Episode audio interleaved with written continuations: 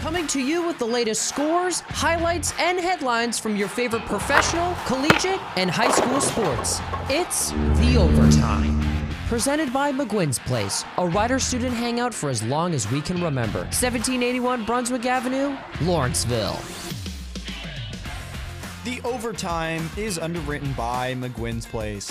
The start of the fall semester is here. Receive reduced admission when you flash your rider ID to party at McGuinn's. 1781 Brunswick Pike, Lawrenceville. Welcome to another edition of The Overtime. I am your host, Sean Harrington. Starting off with the MLB, if the Houston Astros want to win a World Series this year, they will have to do it without one of their good starting pitchers. Lance McCullers Jr. announced on Monday that he will be shut down for the remainder of the season, which means he will not be pitching in the World Series versus the Atlanta Braves. McCullers left game four of the ALDS against the Chicago White Sox with forearm tightness and missed the ALCS against the Red Sox. Doctors told him he needed six to eight weeks before picking up a baseball, and there's only been three. He's expected to be ready for spring training. Moving to the NFL, with a short week coming up, the Green Bay Packers could be without their best pass catcher as wide receiver Davante Adams tested positive for COVID 19 and his playing status is in jeopardy with a game coming up on Thursday against the Arizona Cardinals. It is believed that Adams is vaccinated since he hasn't been forced to follow protocols for unvaccinated players. If Adams is asymptomatic,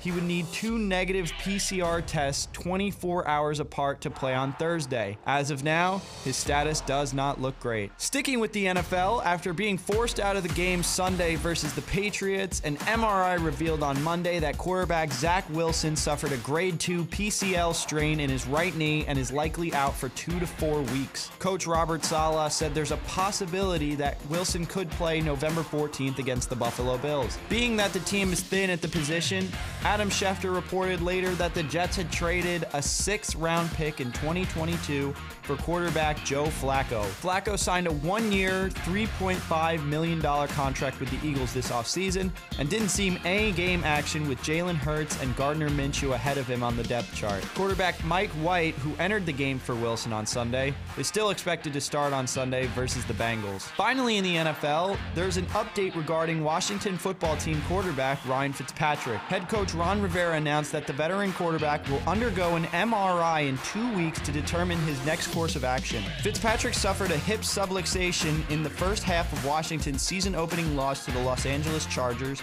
and his initial timetable was six to eight weeks. Taylor Heinicke is still expected to be the starting quarterback until Fitzpatrick returns. And that's all for this edition of The Overtime.